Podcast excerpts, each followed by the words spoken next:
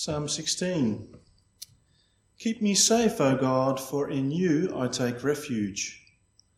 I said to the Lord, You are my Lord. Apart from you, I have no good thing.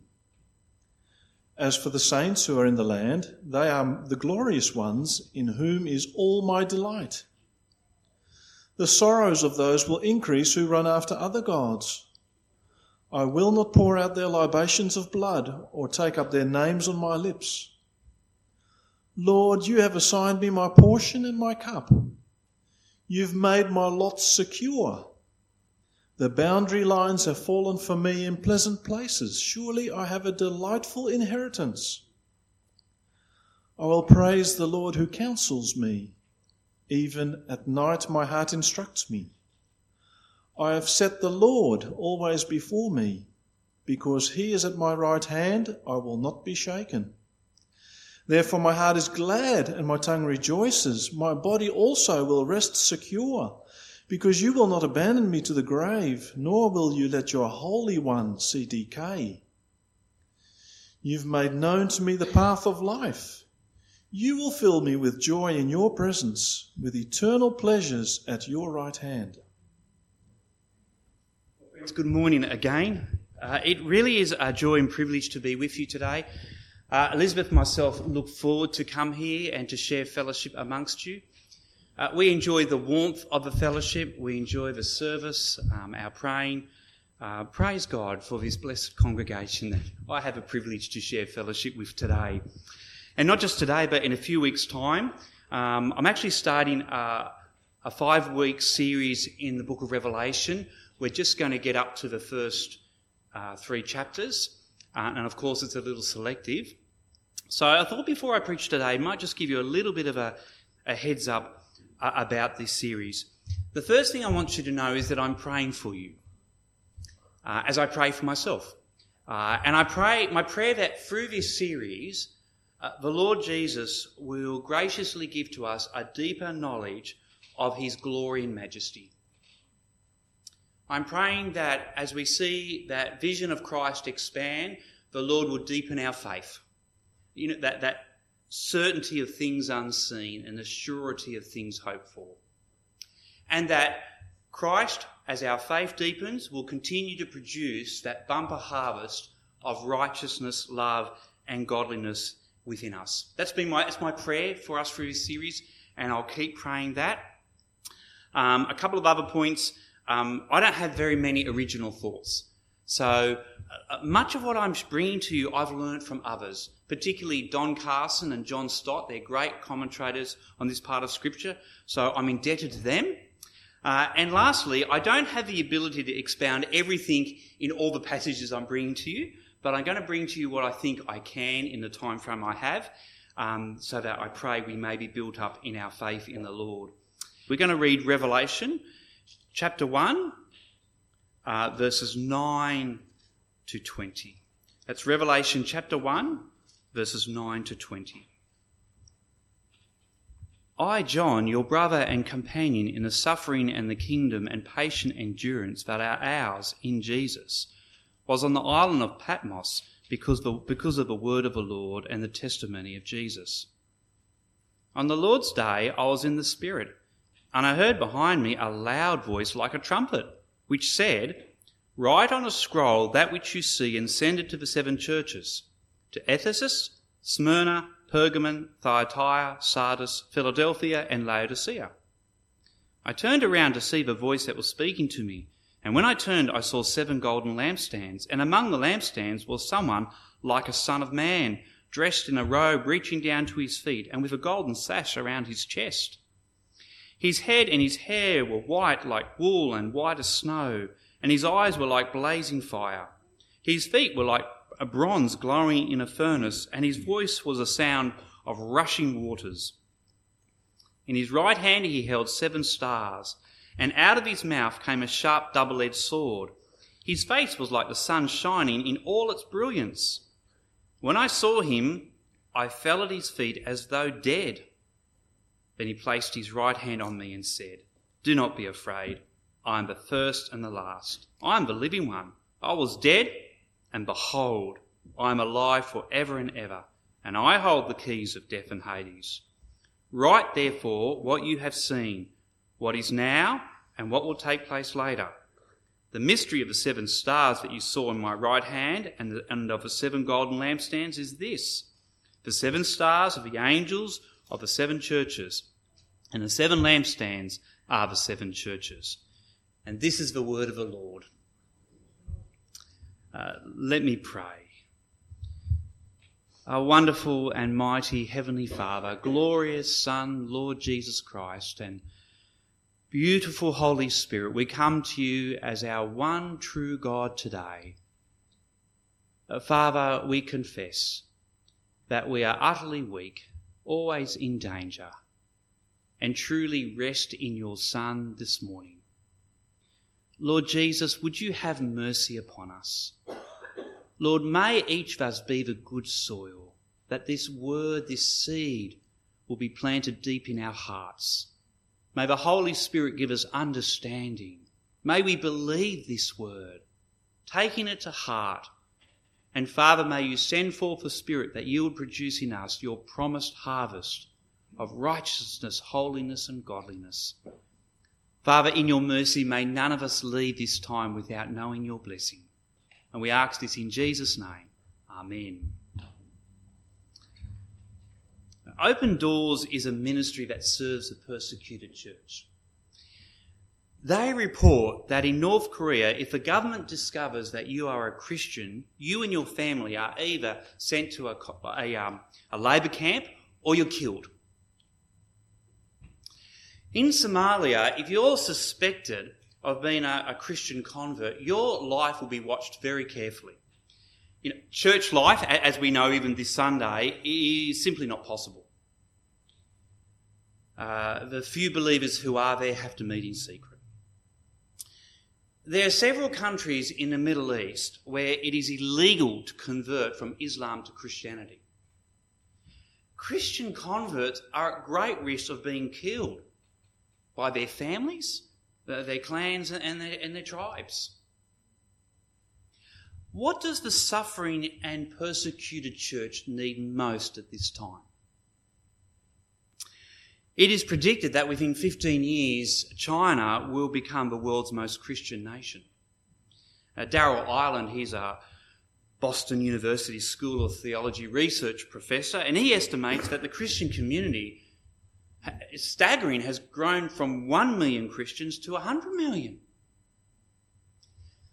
What does the growing church need most in times of revival? Well, unlike China, the church in the West, including in Australia, is in decline. Not only numerically, but theologically and morally. I think it's fair to say that worldliness, pride, and unbelief has infected the Western church to such an extent that many have become utterly blind to the reality of their spiritual indifference. And that includes, sadly, many recognised and gifted Christian leaders. What does the declining church in the West, in Australia, need most at this time? Well, according to the revelation that God gave to the Apostle John, the persecuted church, the growing church, and the church in decline all need one and the same thing: an ever-deepening vision of the exalted and glorified Christ. It's not for nothing that after John is given the command by God to write down what he sees, the very first vision that God reveals to John is that of the exalted Lord Jesus Christ. He was not given the vision of the seven bowls of wrath, nor a vision of the New Jerusalem coming down to the new earth or the final judgment. He wasn't given the vision of a second coming of Christ, not in the first instance. No, he was given an awesome and utterly extraordinary vision of the risen, of the exalted, of the glorified Son of God. And what this alone is telling us is that the seven churches whom John is about to send letters to individually needed this vision of the exalted Christ as of first importance. Now, of course, The church also needs a vision of a glory of the new heavens and the new earth and the coming judgment and so on, and God will bring that to the churches. But what they and every church in every generation, whether persecuted, growing or in decline, needs to know as of first importance is the glorified and risen Lord Jesus Christ. And the reason being is that God's saving work is not only centred in Christ, but it's impossible outside of Christ. In your salvation, God does not work outside of his precious and holy Son. There is a direct correlation between your growth in the knowledge of Christ and your growth in your faith in Christ. Little knowledge of Jesus will result in little faith in Jesus. And little faith in Jesus will bear little fruit. My sisters and brothers, this morning, I urge you, please consider today your need to come to know more deeply the glory and majesty of the Lord Jesus Christ.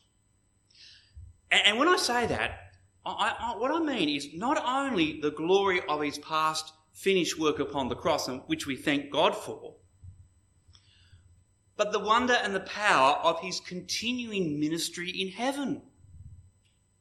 See, this is precisely the vision that God gives to John and indeed to us in these verses.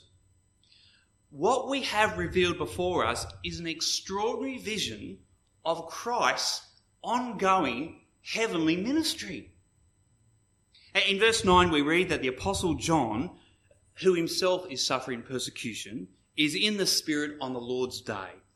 Now that may mean he's praying. I think more likely it's like Ezekiel. He's been transported to a world of prophetic vision by God to bring a message to his people. Whatever it means, we know one thing. In this spiritual state, he hears a voice like a trumpet. Now, the significance of a voice being loud is this. The loud voice indicates that what John is hearing cannot be misinterpreted as something that is in his imagination. This is not something that John has misheard. It was loud. It was like a trumpet. And there's no doubt this has to take us back to Exodus 19, when Moses met God on Mount Sinai, because a trumpet blast preceded God's revelation to Moses. Here in Revelation, once again, a voice like a trumpet precedes the revelation of God to his people. And look what God says. Look at verses 12 to 13. Follow with me. I turned around to see the voice that was speaking to me. And when I turned, I saw 7 golden lampstands. And among the lampstands was someone like a son of man, dressed in a robe, reaching down to his feet, with a golden sash around his chest. We are told that John sees the Lord Jesus Christ in a glorified state, walking amongst 7 lampstands.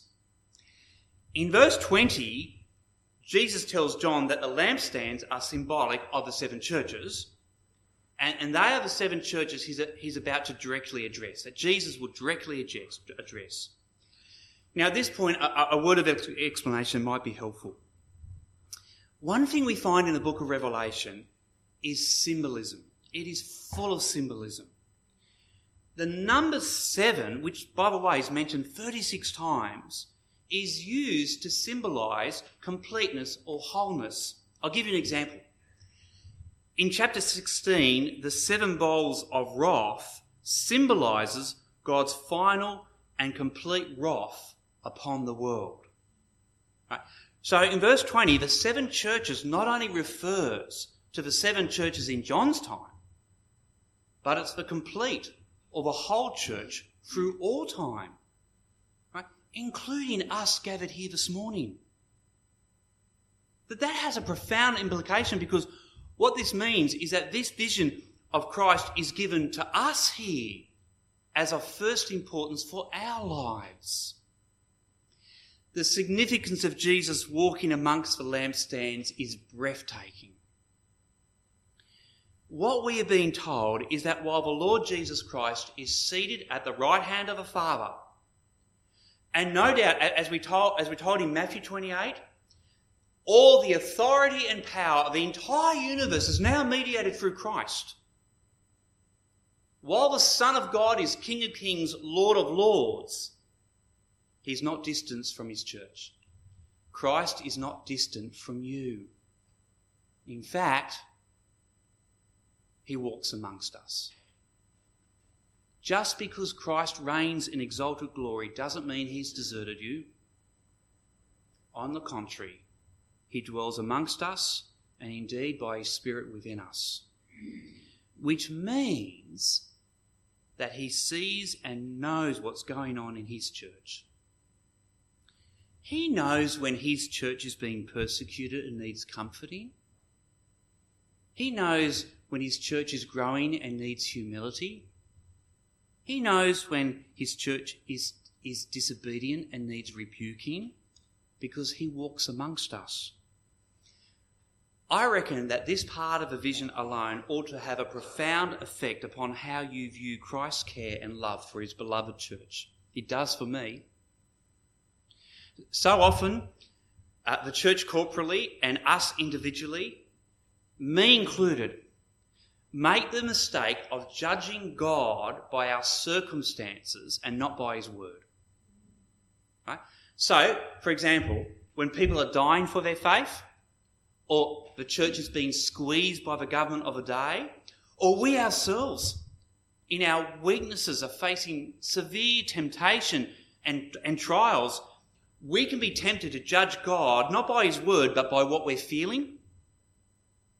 And at that time we begin to doubt God's love, his power, his care, his provision.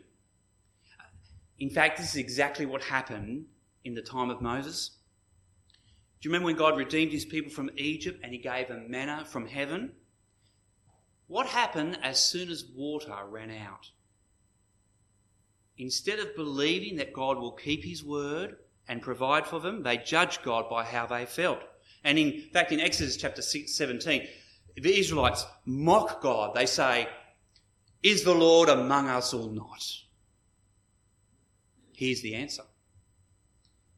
Yes, the Lord is amongst us. More than this, he walks amongst us. But what this also means, he knows what's going on in the church. See, we can hide things from one another, but we can't hide anything from the one whose eyes blaze like fire. Don't hear me wrong here. This isn't a vision of Christ being like a cranky school teacher going around, in exam time, wandering around the room looking suspiciously at who might be doing what's wrong. Not at all. This is not the vision we see here. In fact, it's quite the opposite. John not only gives a vision of the Lord Jesus Christ amongst us, which ought to encourage us, but the vision he gives us here is that the Son of God is ministering in heaven on our behalf. We read in verse 13 that the exalted Christ is like a son of man who's clothed in a long robe and a sash, a golden sash. It's right at this point in Revelation we come across something that is very common. There's these direct allusions to the Old Testament. Do you remember in the Old Testament, the long robe and the sash? They are the garments of the priest. Right? In Exodus 28, God gives to Moses a command to dress Aaron in a long robe and a sash. Now it's extraordinary because now we find in Revelation that the glorified Christ is wearing both. How come? It's very hard for me to put the significance into words this morning, but I'm going to do my best. The best way I can explain the significance of Christ wearing the clothes of a priest is to take you to the book of Hebrews. In the book of Hebrews, what the writer does, he expounds Christ's finished earthly work. He's made purification for sins. And then he expounds Christ's continuing heavenly ministry, that is, he was exalted to the right hand of the Father. And in chapters 7 to 10, we have this vision in Hebrews of Christ's eternal priesthood. So, for example, in chapter 7 of Hebrews, we're told that the Lord Jesus is a priest forever in the order of Melchizedek. Right? That is, like Melchizedek, Christ has no beginning and no end. So, unlike the Old Testament priests, the Lord Jesus lives in the power of an indestructible life. Then in chapters 8 and 9 of Hebrews, we're told that as our eternal high priest, who lives in the power of an everlasting life, he is ministering in heaven on our behalf before the Father. In fact, the words of the writer of Hebrews is this: he is always interceding for us. Do you realise that the Lord Jesus Christ in heaven right now is making real for you all that he achieved for his work upon the cross? In particular, he is mediating into your life the fulfilment of a new covenant promises. The promise of making your heart tender so that you would love God and not sin. The promise of writing his law upon your heart so that you'll now think of righteousness and holiness and not evil and ungodliness. The promise that he would remove from the presence of the Father our sin and all our evil, so that not only will our sin and evil be forgiven, but incredibly remembered no more. And he is mediating into our lives a magnificent promise that his presence, God's presence, will dwell in us and we with him. How extraordinary. There is the Son of God, your priest, ministering into your life all that he achieved through his life, death and resurrection upon the earth. Friends, the peace that comes from our sins removed from the presence of the Father, there's nothing like it. And the joy that comes from his presence dwelling in us, they are unmatched. Nothing in the world matches such peace and joy. So then the question is, how is it possible for the Lord Jesus to minister before the Father on our behalf and do such an incredible work? How can he do that? According to Hebrews chapters 9 and 10, Christ willingly shed his lifeblood.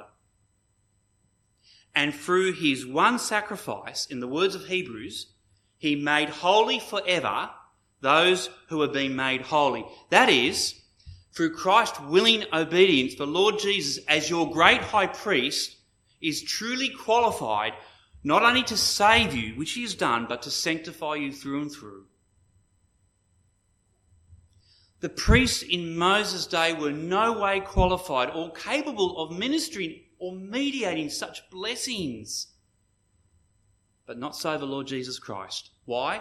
He is a priest forever. He lives in the power of an endless and indestructible life. He gave up his lifeblood on the cross and he tore down forever the curtain that separated between us and God. He rose from the dead and ascended into heaven. To do what? To become your great high priest. He who lives in the power of an indestructible life lives to always intercede before the Father on your behalf. More than this, through the power of Christ's lifeblood, he is making real everything he achieved for you through his life, death and resurrection. He is making your heart tender. He is renewing your mind. He's removing your sins and he's dwelling within you. My brothers and sisters, it is this vision of the exalted Christ that we need to know and understand and believe more fully, because there is your peace, there is your joy, and there is your certain hope. Such a vision of Christ ought to humble us today. When I see Christ in this way, it exposes my need to live every day and every moment of every day resting, abiding and pouring out my heart to the Lord Jesus. This vision leads me to look to him and him alone to fulfill in me the new covenant promises of purity, holiness and fellowship with God. Let me share with you this morning very briefly a prayer I pray, one of my prayers I pray each week, and it goes like this: Lord Jesus, all praise to you. You are my great high priest. I cannot help but give you the honour for everything you are and everything you've done for me. Lord, please this day, would you make real for me more deeply everything you've achieved through your life, death and resurrection. Lord, I pray this, that I'll bear your likeness and glory more fully. Why do I pray that prayer? Well, in the first instance, because I desperately need that prayer answered, because I'm a broken, sinful man. But also I know that when I pray that which accords to his will, he's promised to answer. Friends, the Lord Jesus lives in that power of an indestructible life. Come to him in humility, in confidence, in faith. He is your great high priest, ministering before you always. Now, this vision in Revelation not only gives us a wonderful vision of Christ as our great high priest, but it also reveals Christ Jesus in the splendour of his infinite glory. In verses 14 and 15, we see Christ with hair like snow, eyes like flames of fire, feet like burnished bronze, and the voice like the roar of many waters. Now, you might be asking this morning, why does John say it's like this? Well, quite frankly, because he has no reference point to attach to the vision he's seen. It's like he can't compare this vision of Christ to anything he knows. He's got to say, it's like this. What we've got to remember, in Revelation, John is being revealed heavenly realities. There's nothing on earth that you can compare to make a direct comparison, at least. It would be like trying to explain the colour red to somebody who's colourblind. See, a person who's colourblind has no point of reference to understand colour. So when Jesus sees the things of heaven, he has no earthly reference point to describe what he's seen. So he has to say, it's like this. It's not as if when we get to heaven, fire is going to be coming out of Jesus' eyes. But what these visions are raising for us is a vision that places Christ as Almighty God. The white hair tells us he's the Ancient of Days. Such a vision is reflecting that what we read about God in the book of Daniel is true for the Lord Jesus Christ. The terms that John uses are reserved for God alone, and purposely, because this is who Christ is. That his eyes blaze like fire tells us that while Christ might be the Ancient of Days, there's nothing wrong with his eyesight. He sees all things with a sharpness of perception. That his feet is light burnished bronze, it symbolises strength and power. That his voice is like the roar of rushing waters, he's telling us that his power is inescapable. In Launceston, we have the gorge that you may have visited, and when that gorge is in flood, the waters roar through the gorge. Who can tell the roaring, rushing waters to quieten down? So it is with Christ.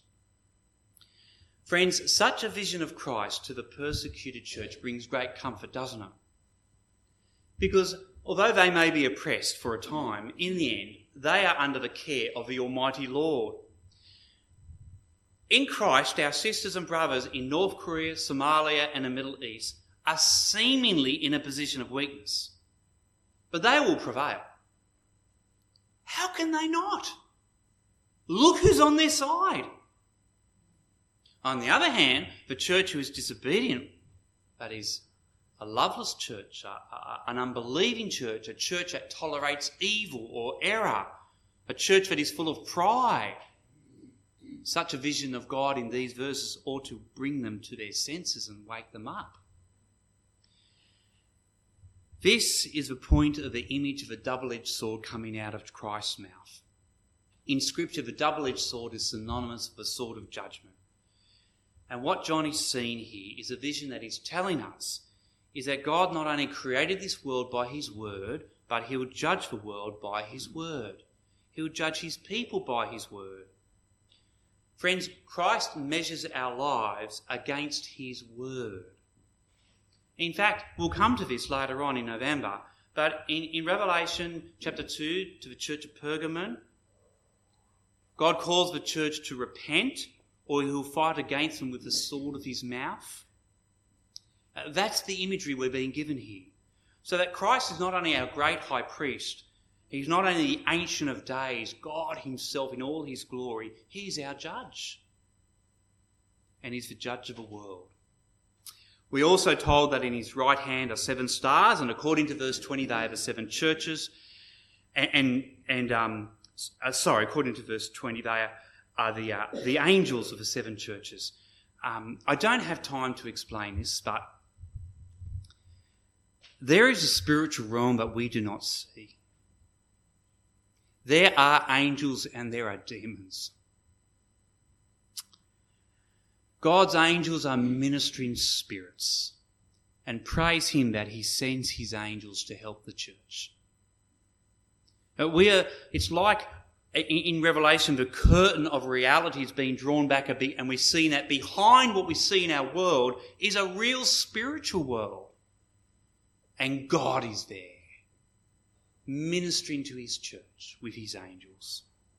Lastly, we see that Jesus is described as having a face that is as bright as sun in full strength. And quite frankly, this is telling us that you cannot domesticate God. You cannot look into the sun because it's too bright. That's true. No one can look into Jesus and plumb all his depths and come away saying, I've worked Jesus out. My sisters and brothers, here before us, again, is the most sublime and glorious vision of the exalted Lord Jesus Christ. This is the one who is amongst you, amongst us.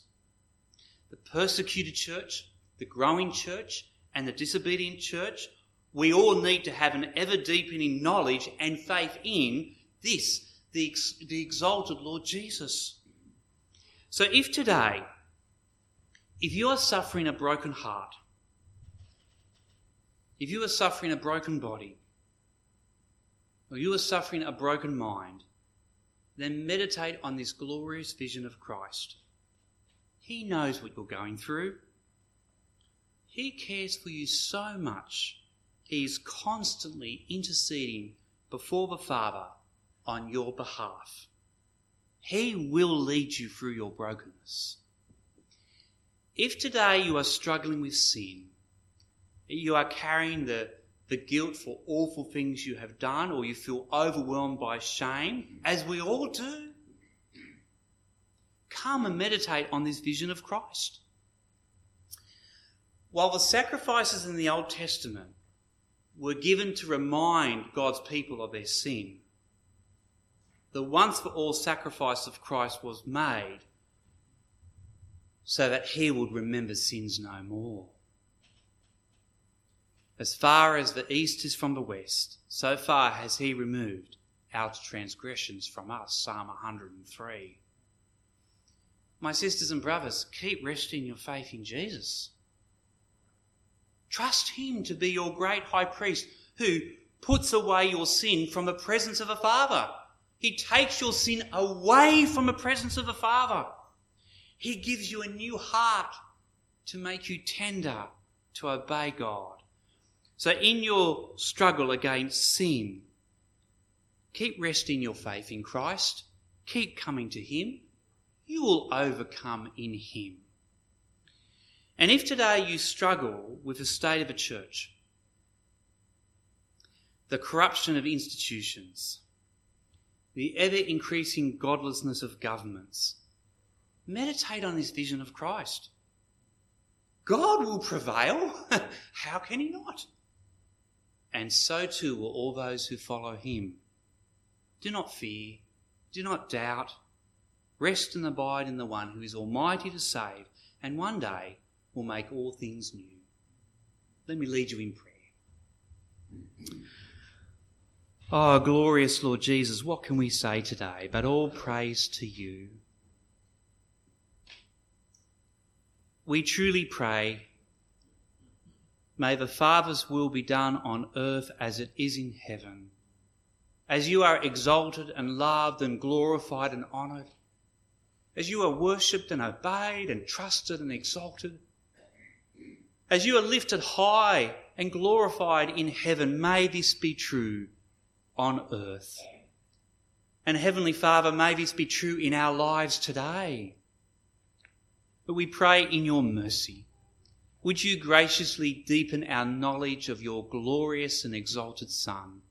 Oh, grant to us that faith, that certainty of things unseen and that surety of things hoped for to ever deepen, that you, by the power of your Spirit, may produce in us that fruit of righteousness and holiness that bears your likeness and brings you glory. Father, we ask these things in Jesus' name. Amen.